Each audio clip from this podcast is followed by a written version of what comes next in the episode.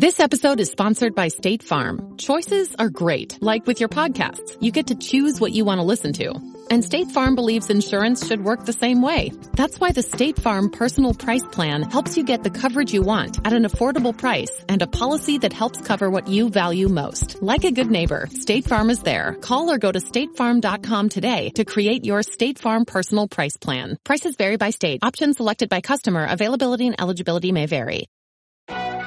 As if the McCrispy couldn't get any better, Bacon and Ranch just entered the chat. The Bacon Ranch McCrispy, available at participating McDonald's for a limited time. Ba-da-ba-ba-ba.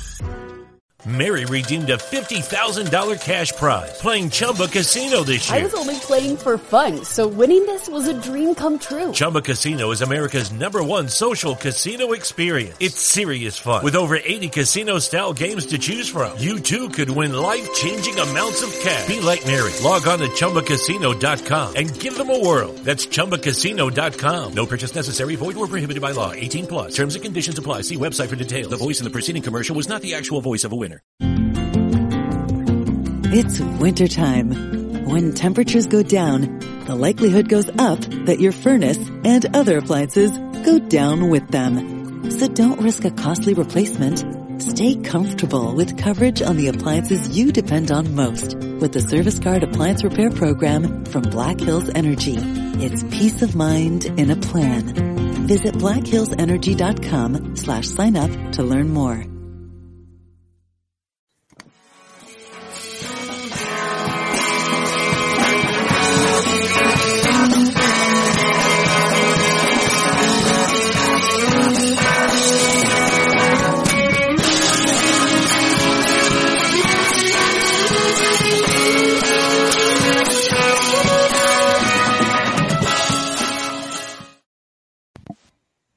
Welcome to episode four of Divots and Pivots, everyone.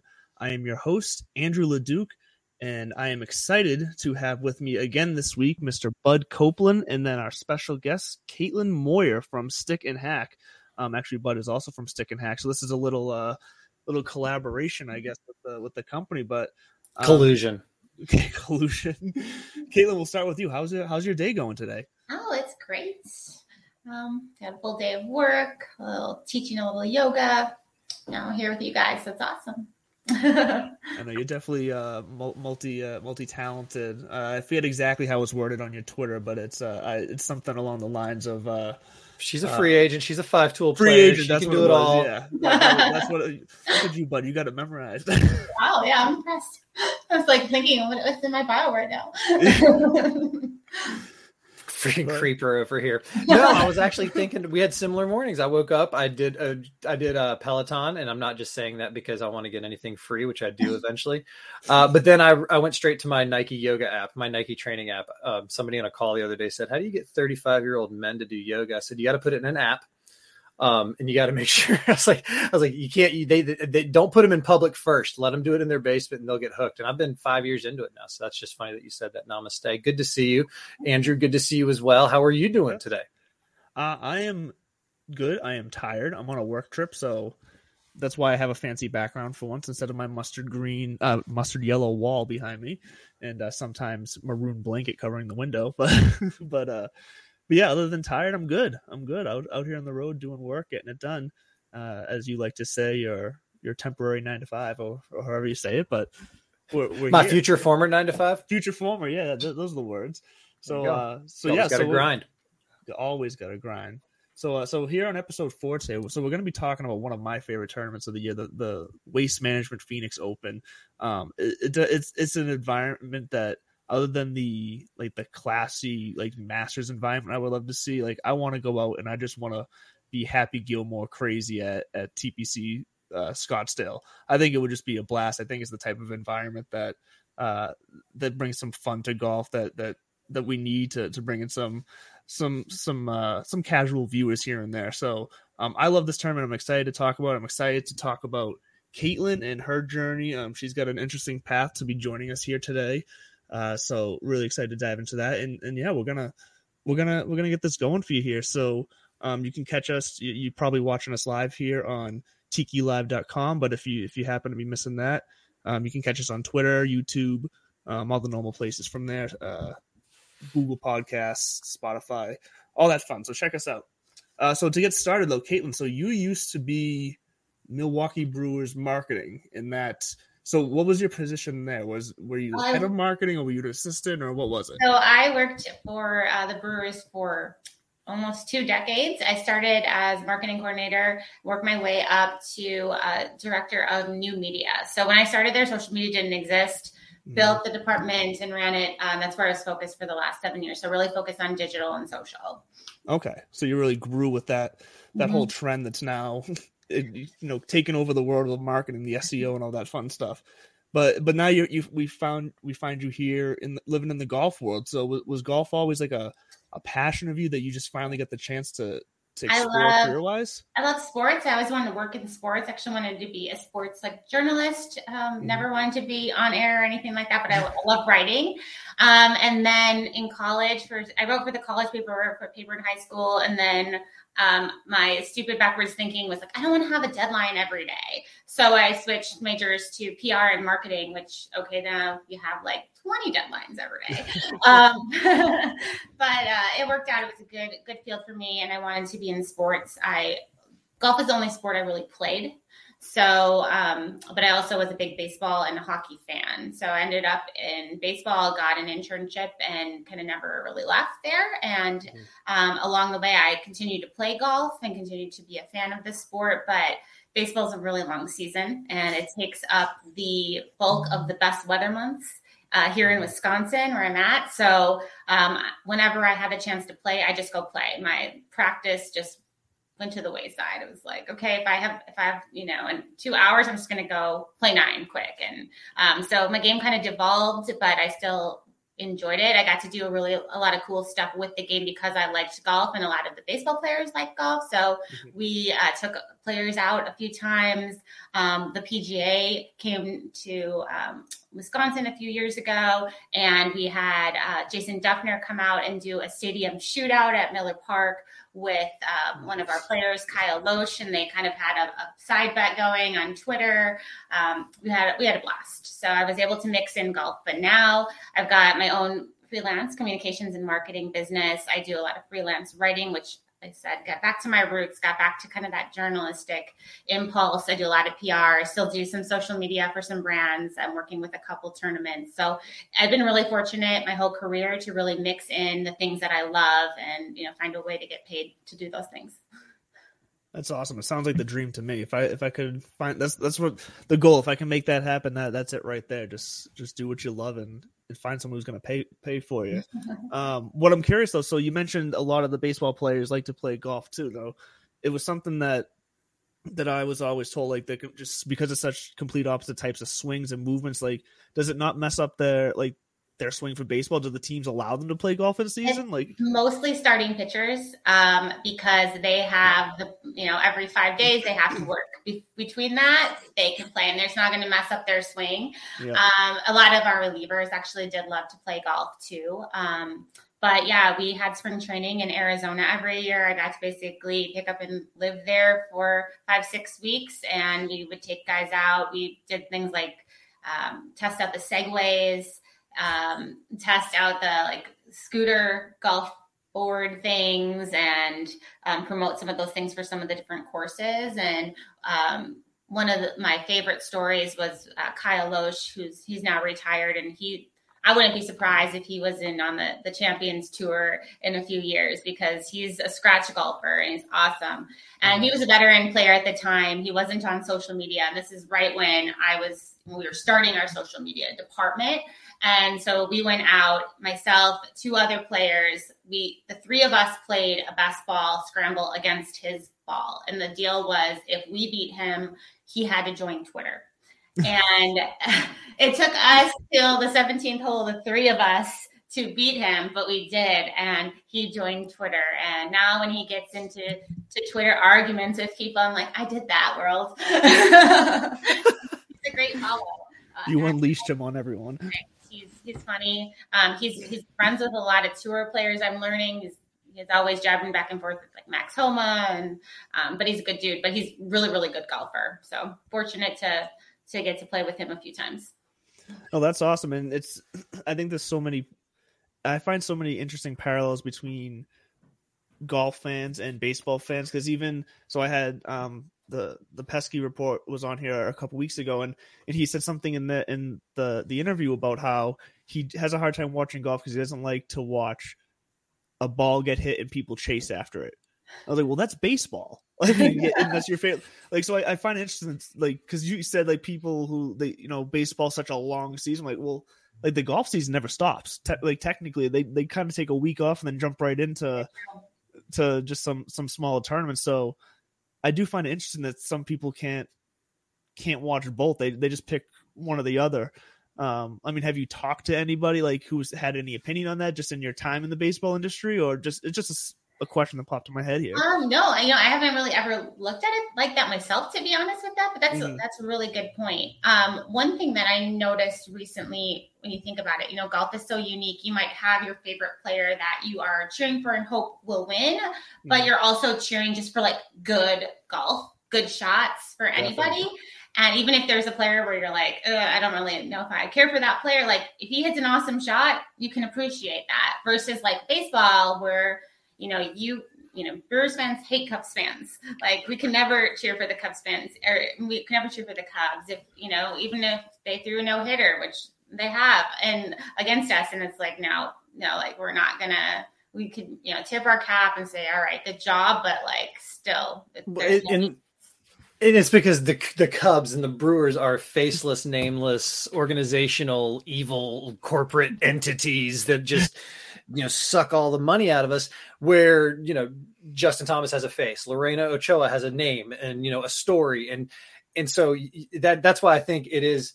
There's there are fewer hatreds, I think, in, in individual sports. There are definitely some demons and some anti-heroes out there uh, you know, we were talking about Patrick Reed before the show a little bit, and he's the, the classic example of you know somebody who seems to have a target on his back. And sometimes you might ask, is it because just golf has to have a couple? Like you have to have a couple people that you can either beat up on or Twitter can you know take down whenever they're bored. every story has a villain. And and, the, and as far as the like the idea of being slow or you know being able to cheer for you have your favorite player, but there's 144 players. Your favorite player's not going to win more often than not. But it's like mm-hmm. in March Madness where if your team gets to the show and they get out in the first round, you might still pay attention because there's going to be another story that's fascinating, and then you get to relive it next week in the PGA Tour and the LPGA Tour every single time. You know, mm-hmm. you you put your you put your little dot there on on the horse that you're following. They might get knocked out. Terrible analogy. We know what happens to horses in races when they get knocked out, but you're still going to sit there and cheer it on because there's going to be another race next week. Back to you in the studio, Andrew. no, it's a great point that, that golf is one of those few sports that there really isn't much hatred in. And even like the, the quote unquote hatred that there is is so much more of a like a playful hatred. Like you know, like, oh, like well, I was just gonna say. So, Caitlin, what which side of that were you? Did you find yourself on? Because you might we might as well ask. So, I found myself on the Brooks side only because. I just thought he his responses were so much more entertaining. Like the faces he gave Bryce, uh, the things he said, I thought they were just wittier and snarkier. You know, you know what? I didn't choose a side. I, I, I you are now. I thought, no, I thought it was all good for golf because people Yes. are paying attention. That's you know that's what I'm cheering for is for golf, and if that's what gets people interested and gets them to watch and to tune in and pay attention, then okay, fine. Like I don't know, I feel like both of them are playing it up a little bit on both sides, and both of them did things that maybe they, in hindsight, you know, wouldn't have done, and um, but at the end of the day, I think like I think golf was golf came out the winner there. I agree. Oh, I agree. Like nothing, nothing too negative came out of that that like scarred the sport or anything, or put- put a stain on it. Which But I, I, think also is agree important. that Andrew Brooks had the upper hand on the chirpiness. Uh, Yeah. I- I'm, I'm a Florida kid. I can. s- I grew up around similar area and folks that Brooks. Uh, we didn't run in similar, same circles at all. We were in different parts, but same part of Florida, kind of thing. and I just identified with his his sense of humor and the whole thing. I just thought it was wry and dry and perfect. And like Caitlin, to your point, it was good for golf. It got it got some it got some bros to tune in who wanted a little bit of a mudslinging match. It got some some some some people to tune in who simply just were like, wait a minute, who and why are they showing up on Good Morning America? Like, why do I care what Michael Strahan is saying about Brooks versus Bryson? And then they all went and drank champagne uh, together at the Ryder Cup, and I thought that was very sweet. And then they all cashed in on after the fact, which I don't fault them for either. no, not at all. You got to take those opportunities when you can.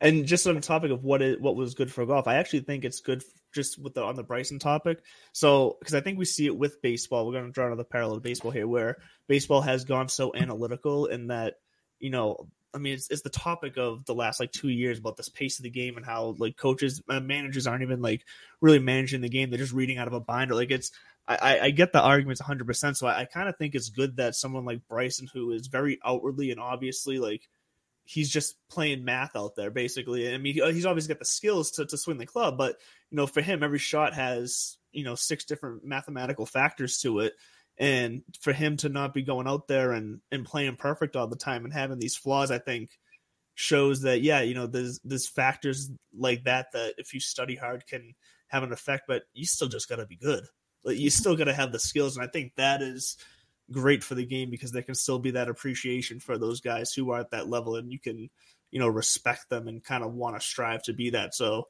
you know i think bryson not being unstoppable is good for the game yeah, I definitely agree. And you're spot on with the analytics stuff. I mean, it's driving driving a lot of sports these days, baseball in particular, and then mm-hmm. on that extreme with golf. When they had like the match, I just it was really fascinating because you read all the things that he's studying it into, but it's like to hear his mental thought process out loud of how he's looking at a green and reading a putt, and I'm just like, mm, I think it's a little left to right, you know, like. Yeah, yeah my left foot seems to feel a little, yeah. little shorter. but that's the perfect. I think that's why they they they were yin and yang from the start because Brooks yeah. is he's not necessarily grip it and rip it I mean, he's the modern grip it and rip it. You know, John Daly was yeah. the the mullet and the cigarette and the mar and the you know the beer, which mm, John Daly, but um, Brooks is the the cleaner cut version of look, it, it, it's a ball, it's a number. You pick a club and you hit it, and then you you go up and you do it again. And mm-hmm. and, and Andrew, it, I think it's like you say, it's it's good to show that yeah, there's this big monster behind you know monster uh, equation that he's putting in, in every single time. But at the end of the day, you've got to execute and uh, and that's what I mean. That's what the sport's all about. And Caitlin, you were talking about um, the baseball player earlier. Give me his last name again. Kyle Lohse. Lohse, thank you.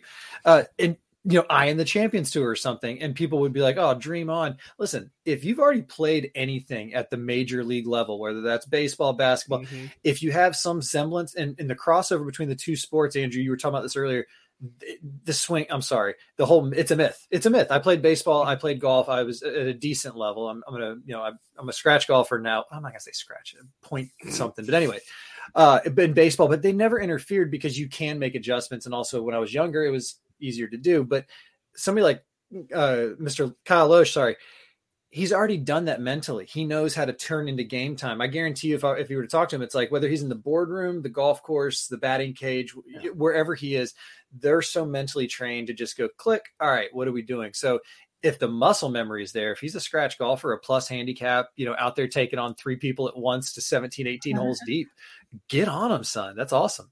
Uh, yeah, I definitely think you should. I don't know if he has any designs on that, but I'm like, you should. Like, you you basically retired at like 40. So, you know, we'll start his fan club. Go for it. we'll start his fan club. There was Choi's Boys back in the day. We'll, we'll, the, the, the Kyle bunch, Lohse, the Lohse, uh, I'll figure it out. Back to you, Andrew. yeah, I think that, you know, if you're a good athlete, you know, that's why there's so many three, two, three, four sport athletes out there because it's that mindset and that mentality. And, it, you know, the swing might be different. He's a pitcher. So, like, I don't know, his batting average is probably bad anyway. So that doesn't matter as much. But, um, I remember back in the day, I played golf in high school, and that's as competitive as I got. But I was also playing a lot of like rollerblade street hockey. Uh, nice. and my golf coach told me to stop because he said my hockey swing was screwing up my golf swing. And I don't know if that's true enough. But like then you look at like Happy Gilmore and I'm glad you said it first because I was about to. I'll keep this one short, Andrew. But actually, in Florida, when I was growing up, I was I was I picked up golf when I was like 13, 12, 13 years old, and I was always a baseball first guy.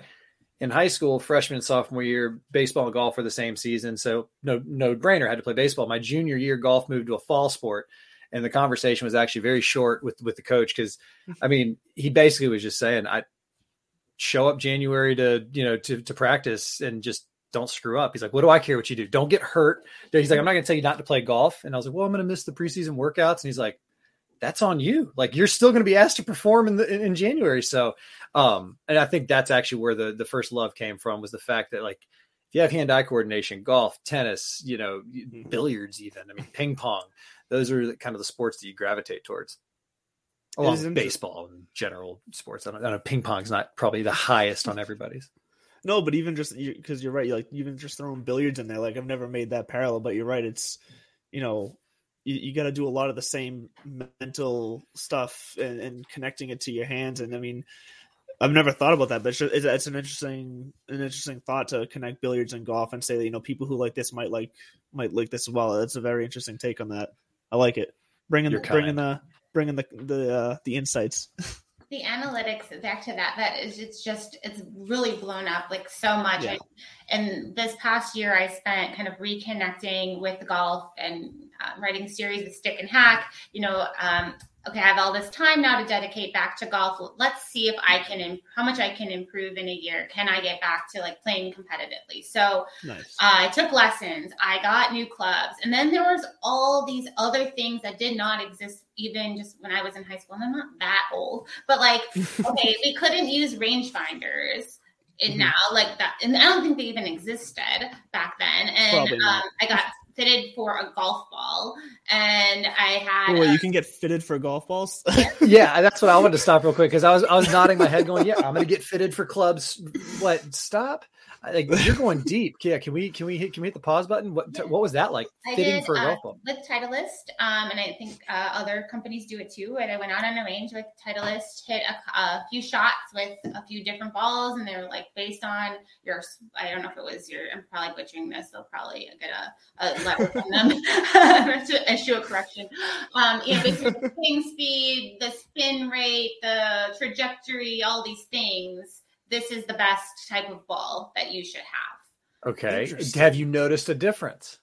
Um, I'm too afraid to play with the Pro V1.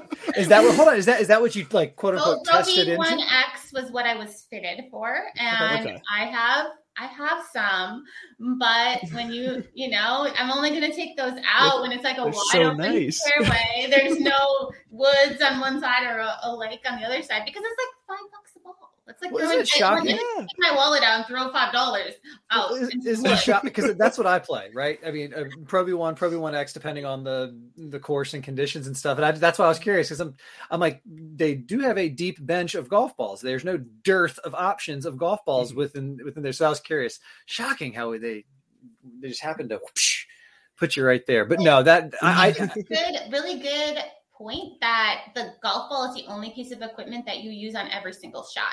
So That's why true. you drop this much money on your clubs and you only you may only use okay you use your putter probably the second most, but then like Oh, you're preaching to the choir. I, I, I mean, I was that kid begging my dad for back then. It was Tour Balatas or professionals, and it wasn't until he, you know, once you can do break this, break, you know, not your arm, like break 85, break 80, and then we can start talking about, you know, better stuff. Uh, it's just fascinating to me because to the analytics, you you pointed out you're you know you're a reemerging stick, you're a you're a rehabilitating hack, whatever you want to put it in the game, and and there's these new options available for you like getting your a ball fitted because who knows? It probably will over time. And i would be willing to i'd love to i'd love to talk to somebody else like some gearhead about this. Is it actually that the ball makes the difference or once you make a commitment to a single feeling over time no matter what it is your game's going to adjust because i could probably adjust my game to play a hard pinnacle if i was you know just for an entire season but if you were b- bouncing back and forth you, you'd notice I bet it's both. I bet it's, and anything witch I doctors they're all witch doctors than what I what I play usually. You know what usually what I find. it's just terrible, but I don't trust myself yet. And um yeah, but I, but I think like you know, a number there's so there's all these options and it's all really great. But at the end of the day, like you have to go out there and you have to perform, and there's that human element. And one of the Mhm. things I did bringing baseball back into it, the Brewers um, team psychologist he actually does a lot of work in the golf industry as well with a lot of uh, tour players and college players and um, his wife and they own a golf course here in wisconsin too so really interesting guy and for my series of articles and working up to playing in a tournament last year i, I sat down with him and did some of this mental analysis. And um, and he has a whole program where you take this test online and then based on your answers he gives you things to work on. And um, can't control like you can go through these things that are somewhat analytic to get to that but you at the end of the day you still have to to figure out how you can deal with these things when you're in a high pressure situation or things like that. I'm I'm in a similar point in my game where I'm starting to. When I was younger, I, I did play in some you know some AJGA uh, tournaments, you know, down in Florida, a couple of U.S. junior qualifiers, especially when I was feeling good about what I was doing in high school. And then my mom would say, "All right, let's go, let's go test it," and I'd go out there and shoot 80 and be like, "What is going on?" She's like. It's a different world. My sister was a competitive tennis player at West Virginia University, and she would say it's, you know, the, the leaps you have to make mentally um, but getting back into it, you know, as a you know as a dad now, and after being away from the game for a few years, I moved from Florida up to Maine and realized the window of opportunity to play golf goes. And so it was hard, you know, it was hard to get back into it. So I started playing tournaments in the last two two years, and sure enough, it was the very. It's it's hilarious how quickly your body remembers adrenaline, nerves, taste, smells, sounds, feelings, you know, sunscreen, pressure, and all of a sudden, boom, you're back to 17 years old, 16 years old. And and it takes you there. So it takes times. Yeah. So Caitlin, I might I might hit you up offline. Will you be my personal Yoda? I need some help getting back into a proper mental space. I got four or five qualifiers lined up for this year. I got to start exercising oh, the noodle. Awesome. Yeah. I'm not go. gonna ever take it that that far. Um, but yeah, we can talk. yeah, me neither. But I am I am in the stage of my golf career where I'm just trying to keep it in bounce. Um, I'm a solid like 14 handicap, so that's I'm out there just having fun. That's what I do. Because same thing, like I can play like you know up until this year. This was the first year that I ever did a league, so I at least was able to play once a week. But before that, I was only able to play like once a year. Like it was just between you know not having any money really and and time. It's just man, golf's hard for a lot of reasons. You, you, mm-hmm. make a good point. The accessibility to the game is another area where social media has incredibly helped grow just at, you know people seeing it, people being able to be inspired by it, and and to Caitlin's point, it opens up an avenue for everybody. Nobody cares if you're Kanye or if you're Kid Rock or if you're Caitlin Moyer you're what are you on the golf course? Oh, I'm a 14, I'm a 10, I'm a 22. Everybody's the same. Everybody's fighting the same demons or whatever it was. Mm-hmm. Brian Jones from CBS Sports a couple weeks ago said something along those lines. He's like, it's a little white ball and it's just sitting there. It didn't do anything to me. It didn't try to tackle me. It's not coming at me. It's not trying to. Get, he's like, but I, it, it, it owns us, and I think, and that's why it's such a universal sport because anybody can pick it up, and no matter Jordan Spieth, that putt that just I, I I mean somebody on the greens crew got paid because that thing no way a PGA Tour greenskeeper cut that hole. But you look at that and you're like that happened to me and I'm just you know I was I was playing a beat up Volvik that I found in the swamp and the same the exact now I wasn't I wasn't out 1.7 million but that's where we share it and that's where the connection comes in the sport. Caitlin, do, do you go back to in, in Milwaukee in your brewer days, back to the early 2000s? I'm doing math on the fly here when you're throwing numbers out. so you were around. I'm a big. I'm a Aaron Sorkin. If you're ever listening, I'd love to get coffee sometime. I was watching Moneyball again uh, this weekend.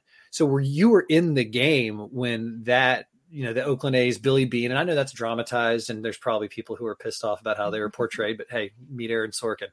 Um, he, the guy can write what was it like to to be on the ground looking back now knowing what we know now how far this has come? What was it like to to be on the ground for that? Gosh i started in 2003 as an intern in college. So yeah it's the game has definitely changed. Um, you know i was more focused on the marketing side the you know getting the fan engagement and telling the stories. Um, wasn't really privy to all the you know, baseball operations, things mm-hmm. like that. But we did have one of the smallest payrolls in baseball, and over time, seeing you know our farm system develop, um, you know, hiring new people in the front office that had different analytical mindsets, and what this new new scouting things were bringing to to the team, and then how it paid off because. I went. We went to the postseason four, five times during my career, but it it took a while to get there. So mm-hmm. I started in 03. We went to the postseason in 2008, which was the first time for the franchise in 26 years. And then we wow. went back in 11. and then um, 18, 19, and 20.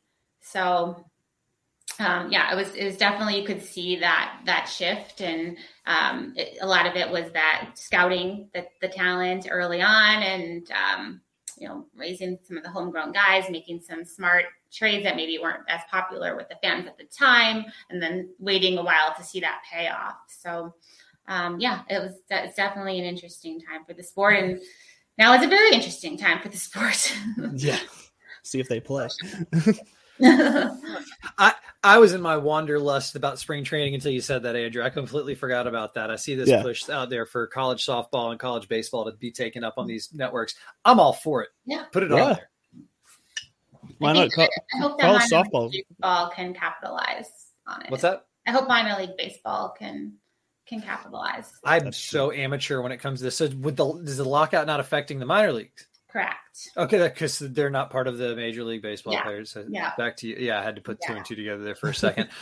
ah, I see what you're saying. So we don't need to go to the college ranks. We can put get the, the Portland. Great too. Oh, they are. I grew up in Tallahassee, Florida, going to the Florida State games and the Super Regionals every year and College World Series. It, it, it's a the whole experience is a dope thing.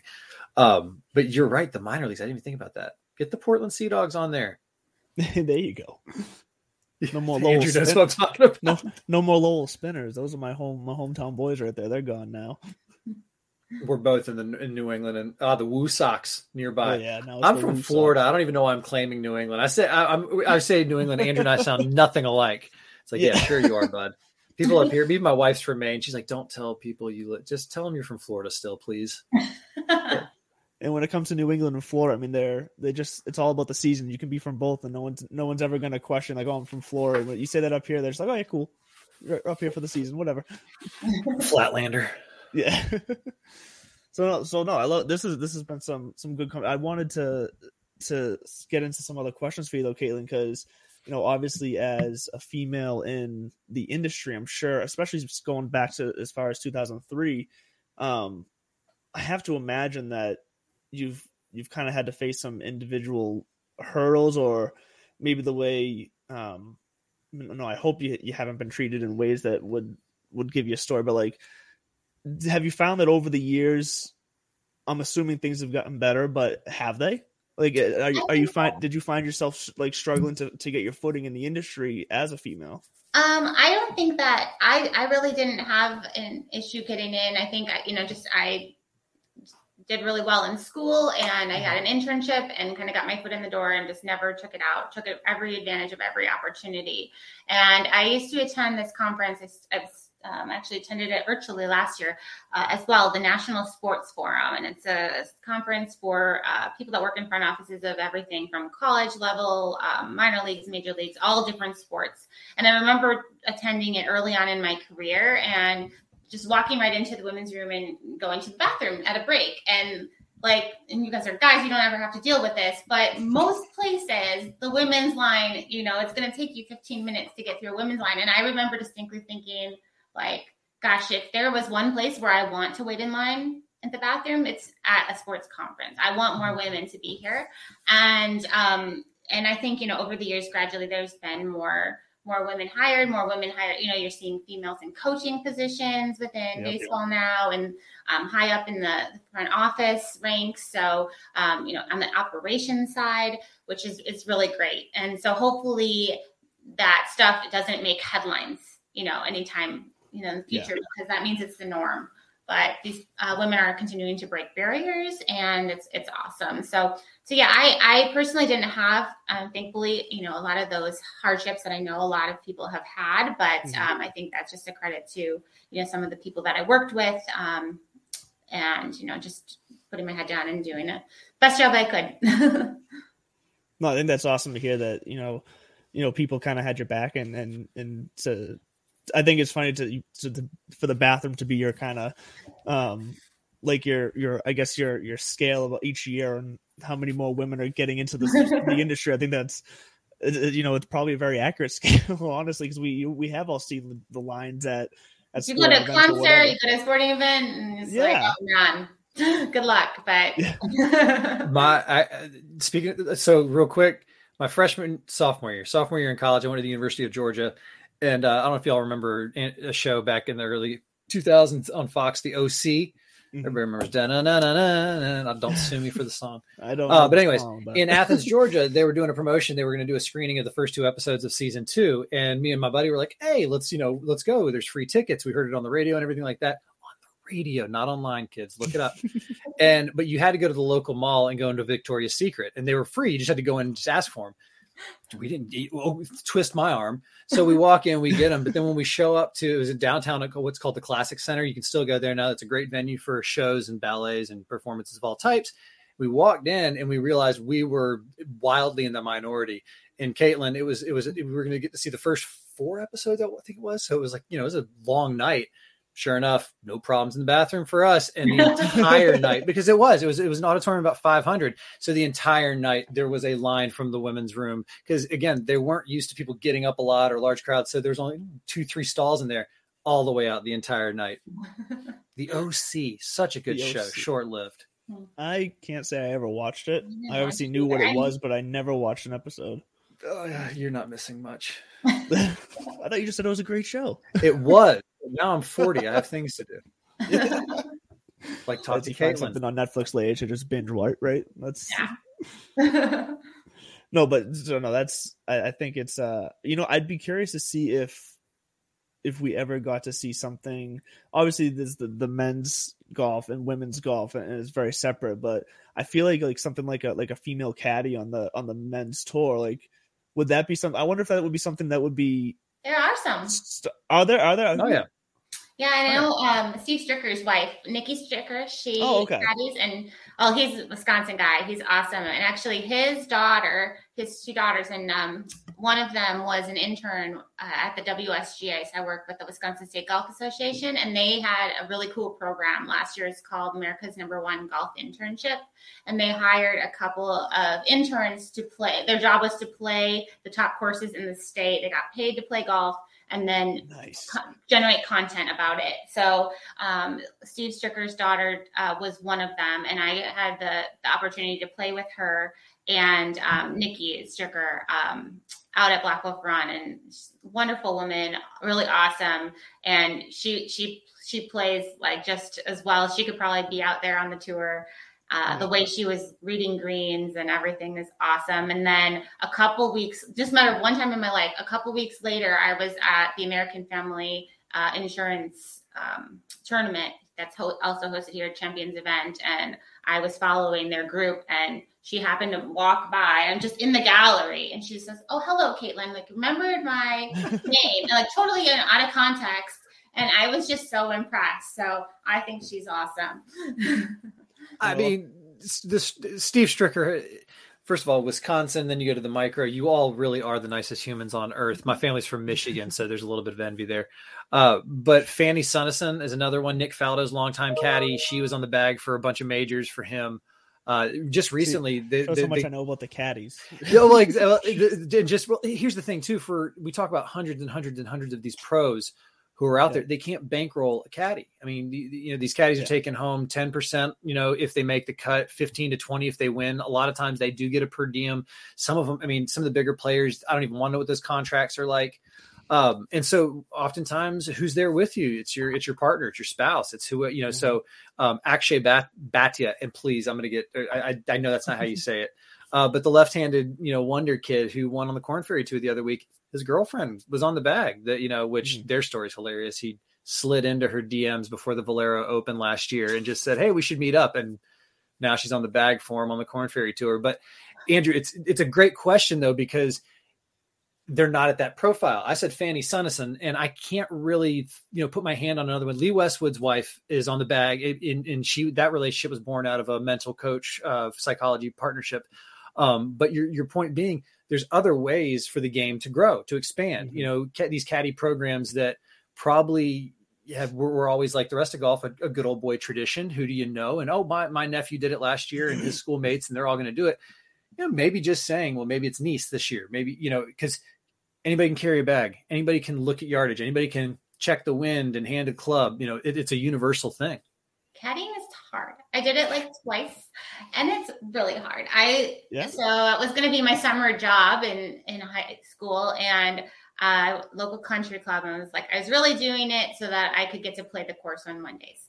And I never did it long enough to get that opportunity because I, my first person I was assigned to, I had to carry this giant staff bag and uh, you guys can't see me. I'm five foot three, and I was like probably you know 30 pounds lighter, and I'm just trying to like struggle and carry this thing. And then I got tipped a sleeve of balls at the end of the round, and I was like, I don't think I can do this. I'm gonna go take a job at the movie theater. oh, way better. Wait, I, I, what, we need to do an entire episode just about what movies you got to see that summer. But um, I, I, Andrew, did I talk about it last week? Uh, I caddied Probably. one time, probably. um, I caddied one time on the on. It was the Corn Ferry Tour, but it was called the Nike Tour back then. Uh, they came to Tallahassee. They came to Golden Eagle Country Club where I grew up. Uh, and my mom, I was 13, and she just said, "Just go out there." So I went out there. I, went, and I sh- I showed up to the pro shop. They pointed me over to the caddy tent. I signed in. They laughed at me because I was dressed like I was ready to go play golf. They told me to go home and change. So I did. I went home and got a t-shirt on and some running shoes and whatnot. And sure enough, after about 20 minutes of standing around, guy, a guy named Bobby Elliott just said, um, said, you got a bat? He's like, you got a bag? I said, no, sir. Said, you live here? I said, yes, sir. He's like, all right. Do you know how to read greens? I was like, not really. He's like, good. Cause I can read greens, but I don't know the course. And so we went and played a practice round. And on the sixth hole, everybody was hit a two hour. It's a dog leg left that goes up, up to a blind tee shot and then kind of a 45 degree angle downhill to the green. But if you've never been there before, the green book says just to hit a little long iron up to the right, up to the top of the hill. So I just said to him, I was like, you know, Mr. Elliott, if you take your three wood over that trap there, you'll probably be about 40, 50 yards off the green. And he did it. And he looked at me when we got to the top of the hill and he said, you're hired. So at 13, I, he made the cut. I got four days on the bag. I got, I think, $200. He gave me 50 bucks around all the balls that, you know, and all the free stuff that he couldn't take with him to schlep to his next stop. Um, but the big win for the week was all my friends. We would sneak onto the driving range at night and go in all the nooks and crannies where the picker couldn't get the nice precepts that they got to use that week. So we all had like these gigantic trash bags of free golf balls for another year.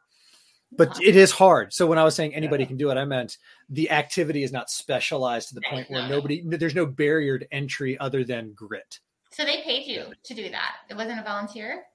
No, it, it was, his name's Bobby Elliott. I, I mean, I, am trying to find him online too because he uh, he's from Las Vegas. He was a he, he was a you know Corn Ferry guy. He went around a few times. I don't know if he got any got any wins.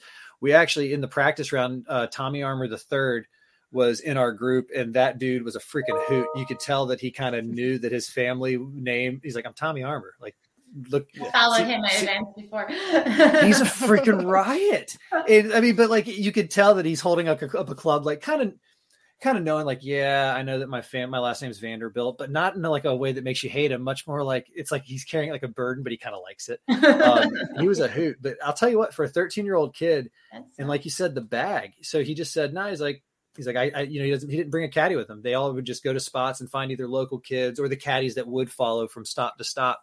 Um, and nobody really i mean it, it was dope the other caddies were super nice i remember being terrified uh you know not knowing where to stand or anything like that but instincts take over if you know the etiquette of the game you just follow the etiquette of the game and the other caddies were super super friendly about it too That's cool. I was wondering because I just had a friend tell me that we have a, a stu- tour stop here in Milwaukee, and that was one of his volunteer uh, opportunities. Is he was a caddy, so instead of just you know being a marshal or anything like that, he was he was caddy.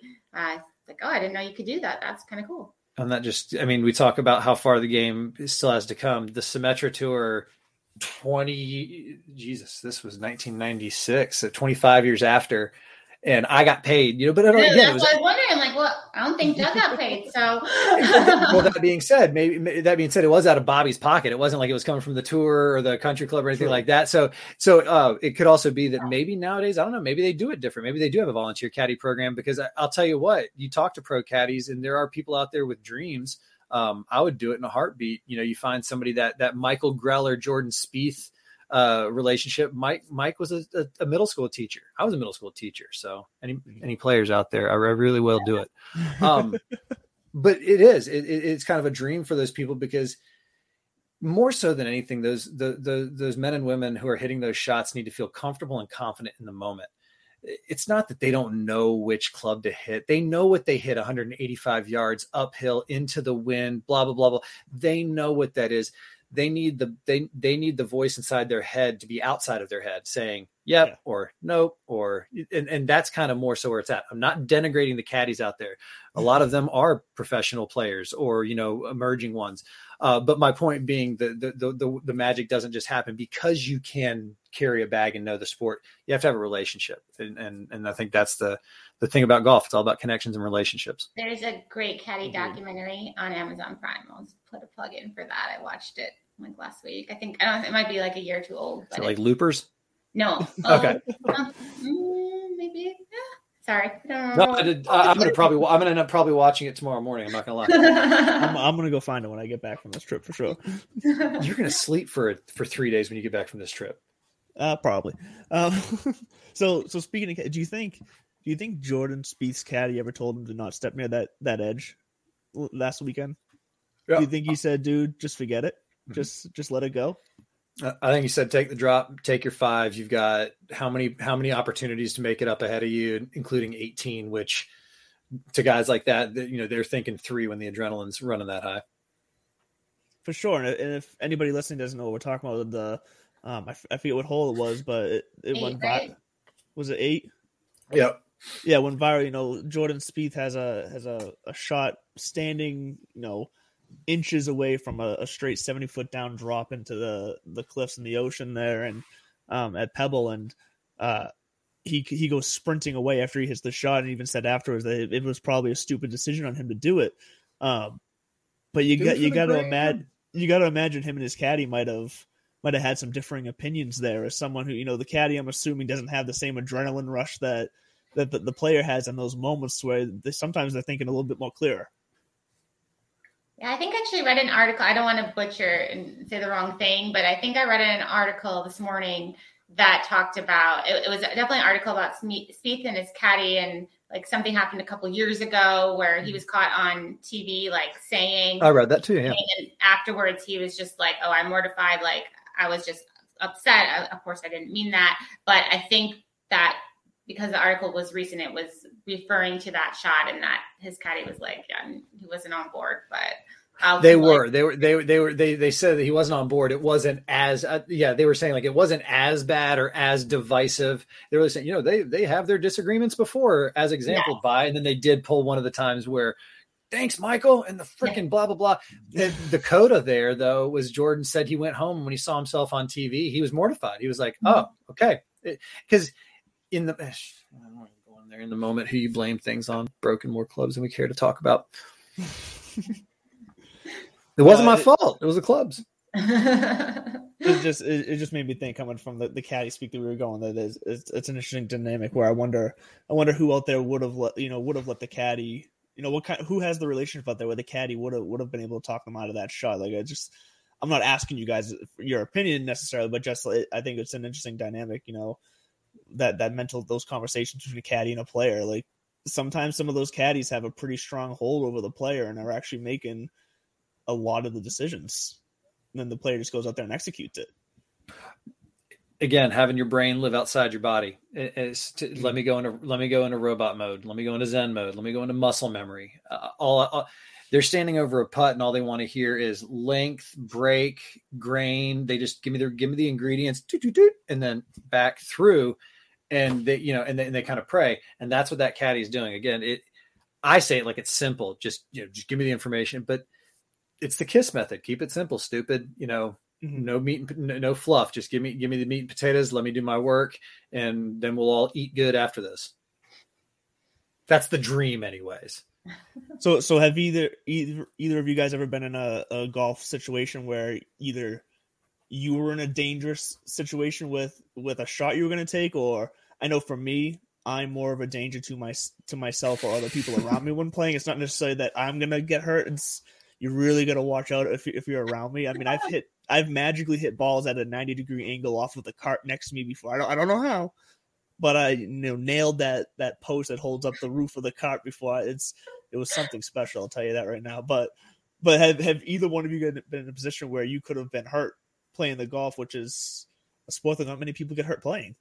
I mean, I, I mean, none of my shots are you know, I, I, haven't broken par or anything like that. So there's and there's no like big money on the line for me. So, mm-hmm. but I have done some some things that are way less risky than a cliffhanger there. But um, here in Wisconsin, we play golf as long as there's not you know four inches of snow on the ground. So uh, I can remember like a frozen pond, and normally the ball would have been in the pond, but test it out. Well, it seems like it's it's frozen solid. I can step out there and hit it on, and I, I made par on, on a hole from from a frozen pond. But I knew the worst that was going to happen is if I cracked through, then I was going to have to like probably leave because I'd have like ice cold water up to my knees. But I wasn't in danger of dying, uh, you know, like Spieth falling over the edge of a cliff potentially. But also, he had a lot more on the line, so. Yeah, that's a shot you don't want to take a divot out on if you're standing on ice. no, no. I was going to say it's pretty lie there to begin with. Being a Florida kid, just the gators and snakes that you see, and it's not a cliche; they exist. Uh, number mm-hmm. 11 back at my old stomping ground there was a long bunker that ran from about 150 yards off the tee all the way up to the end of the 400 yard par four lake lake water down the left and it's just this long bunker so where did alligators go to sun they would just sit there if your tee shot went left it's up to you i mean you you'd see them you knew they were going to be down there um, the scarier ones for me were the rattlesnakes. So, you know, if you hit it in the woods, you hit it in a ditch, especially dried out creeks, it's, it's not, you know, it's not fun. You know, you don't go looking for it, you don't swing at anything. Um, but as far as like dangerous, dangerous, like falling, no, uh, it, it's. I, I don't play courses with cool enough features. That's what I was, like that's what I was trying to go. Like, guy I mean, playing on. I was I heard I was I was listening to PGA Tour radio this morning, taking my kid to daycare, and they were talking about this obviously like we are because everybody's talking about it. and I can't remember which host it was. He was he was over he was overseas in um, Scotland or Ireland, and they were playing one of the coastal courses, and and they were on a cliff that was hundreds of feet, not sixty feet. And he was trying to he was trying to help people kind of understand, um, you know, how far Jordan was, but you know, just also how much further he could have been and they were on the they were on the ocean, so they hit a golf ball and a normal golf ball with that apex is at 120 feet will be in the air for about I think he said 10 to 12 seconds. Uh, their ball was in the air. They hit it off the cliff into the ocean, sat there, watched it, watched it land the whole time, and it was like 38 seconds of hang time before the ball hit the water. And that's the course because he was trying to make the point of yeah, like Pebbles on a cliff, but like we were over here on this other side. But then his buddy chimed in. He goes, "Yeah, but were you being asked to hit it, standing on the edge of it, off of it, leaning it?" And he went down the whole thing. He's like, "Well, no, that's a whole different ball game." Um, you know, the Squid Game is a perfect example. What would you do for 1.7 million dollars? I mean, people do. Cra- I, I know it's a it's a show, but I'm saying, what would you do if the money was on the line? I never would have thought Squid Game would get brought up on the show in relation to a Jordan and, Spieth golf and shot. OC. That's it's two references that I, I too both up in the, like we, an hour. So I too am a five tool player. I too am a five tool player. We haven't even gone down. We don't have time for that in this hour. That'll be no, that'll be no, for the next don't. time I, I get I get freelanced into a podcast. Hopefully this one. I'd love to come back. That's what you do. You do it out. You do it out in public, and then Andrew's yeah. be like, "Never talking to this guy again." I think we'll Jordan is good for golf. Um, yes. You know, like his shots are memorable. They're getting talked about. Everyone wants to see that highlight. He did a similar thing at the Ryder Cup back here in Wisconsin. Almost ran into the lake. Um, I like that style of play. I, I, know maybe not endangering yourself to that level, but um, you know, taking the risky shots. You know, it's, it's more relatable. You know, you, yeah. we can't say that we would have hit that shot. We might have ended up where he was, but we wouldn't probably dared to to hit that shot. Um, but it's it's his relatable, you know. That's why guys like him, Phil, Arnie, uh, you know, shot makers, people who Bubba, uh, you know, the, Seve, thank you. Oh, Oh, yes. uh, people like that who we relate to them because when they get in trouble, we're like, ah, I know that shot, but then they hit it, and we're mm-hmm. like, that's that's what I want to hit, and yeah, they're just that's, not. that's exactly often. what I pictured when I did it. exactly, and so with Jordan Spieth, that's why it's like we're all going, God, I yeah, I'd love to just kind of choke up on a seven iron, put it, you know, put it up in my stance, press forward, and just kind of give it a little swipe, and then chase off. I'm like a little swipe, we would whiff that thing four or five mm-hmm. times, falling backwards before mm-hmm. somebody reminded us that we were still five feet from the ball. I'd love to sit here on this show and say that I'd be like, yeah, I'd grab my six iron, just punch it on across the. No, take the drop. It, it's one stroke, and I'm not going to break par anyway. I'd hit that shot no problem. I would just pull my foot wedge out and take care of business. just, just, just, just push that little ball right off the cliff. Just finish the job for him, buddy. I'm gonna put you out of your misery. This, this cliff, this cliff is an immovable object, all right? All right, free, free drop. so, so we're, so we're coming to the end of the show here. There's definitely questions that we left on the table that I would have loved to get to, but you know, I, I love just letting the conversation kind of flow. It's um the style that I like for the show. I, I, I think it's just relaxed. So I to keep it that way. But I want to take the time to, um, as we end most shows here, I want to give the opportunity to Caitlin and Bud to you again to, um, to kind of just spread some words of wisdom or inspiration or just good vibes, whatever you want to call it, um, to the listeners out there. Just what, what's something positive you can you can kind of end your time on the show here with uh, to leave people with. So, Caitlin, we'll start with you. Oh my gosh.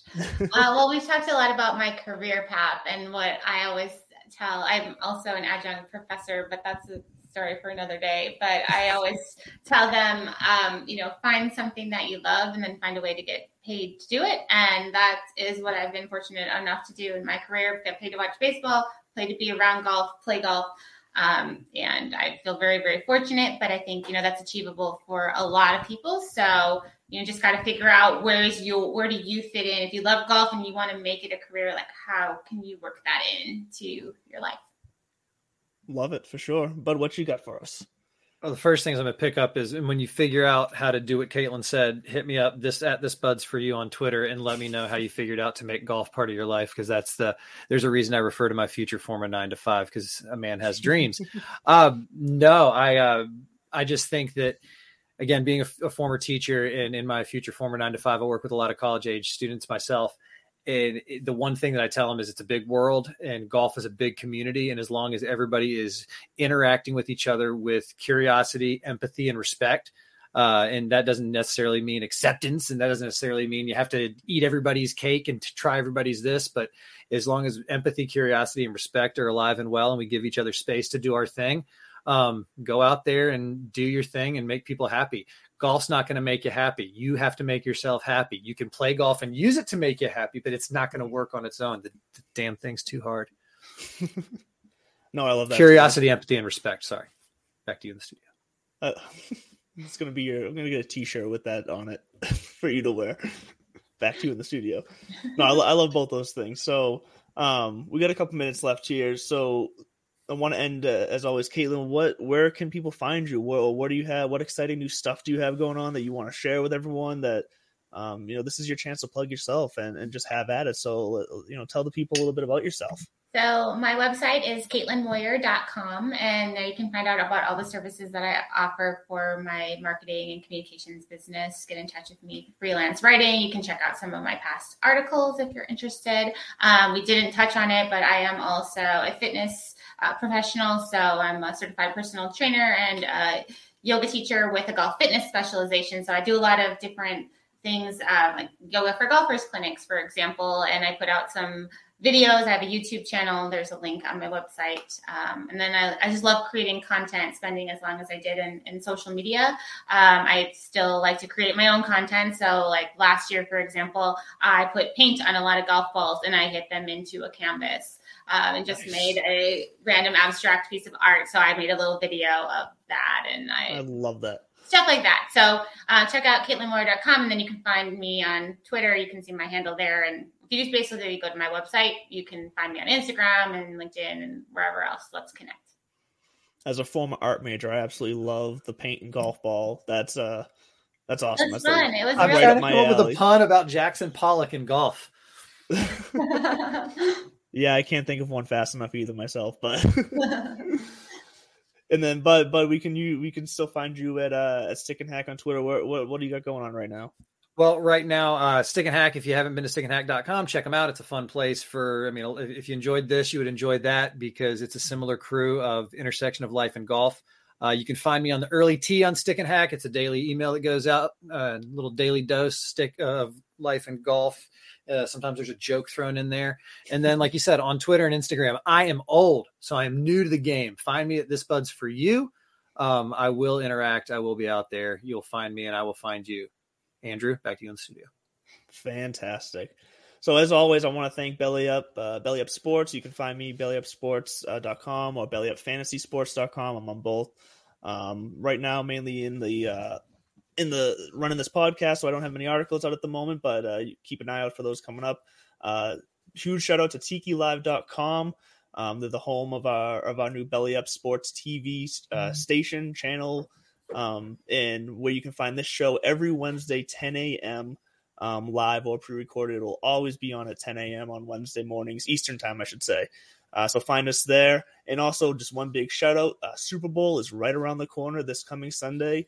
Tune in to Belly Up Sports TV, uh, 12 o'clock Eastern on Super Bowl Sunday. We have a three and a half hour Sports Banana live show with special guests and fun games. Tons of stuff planned for you guys coming. So please check that out. We are working very hard on that, and it's going to be a blast, a perfect way to start the start the day off. So I can't freaking wait. That's gonna be fun. That's gonna be my. I'm gonna pop my cherry with belly up on Super Bowl Sunday. You can talk about t-shirts. Who do you got, Andrew? Super Bowl.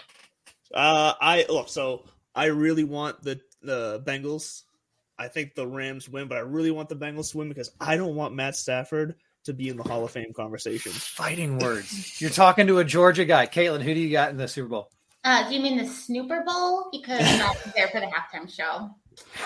Funny enough, that's my segment on our sports, uh, our Super Bowl pregame. I'll bring you top ten Super Bowl halftime shows. So tune in, Caitlin. If you're a Every show week person, on tune divots in. and pivots, you never know what you're gonna get. never. But hey, we are at the end of our time. We got to sign off here before I get in trouble with the the big the big time leaders over at Belly Up. So tune in next week, ten o'clock Wednesday morning Eastern on Belly Up TV on TikiLive.com. Thank you, Caitlin. Thanks, thank you, Bud. Thank you, all of you, for listening, and we'll catch you next week. Thanks, guys. Lucky Land Casino asking people what's the weirdest place you've gotten lucky? Lucky? In line at the deli, I guess? Aha, in my dentist's office. More than once, actually. Do I have to say? Yes, you do. In the car before my kids' PTA meeting. Really? Yes. Excuse me, what's the weirdest place you've gotten lucky? I never win and tell. Well, there you have it. You can get lucky anywhere playing at LuckyLandSlots.com. Play for free right now. Are you feeling lucky? No purchase necessary. Void where prohibited by law. 18 plus. Terms and conditions apply. See website for details. Hi, I'm Maria. And I'm Mike. And we're Team, Ready. Black Hills Energy knows your home is where your heart is. So they want you to be ready. It's all about keeping you safe, prepared, and making your home as energy efficient as possible. Everything from how to weatherize your home to how to stay safe during extreme weather. Be ready for anything. Go to blackhillsenergy.com slash team ready.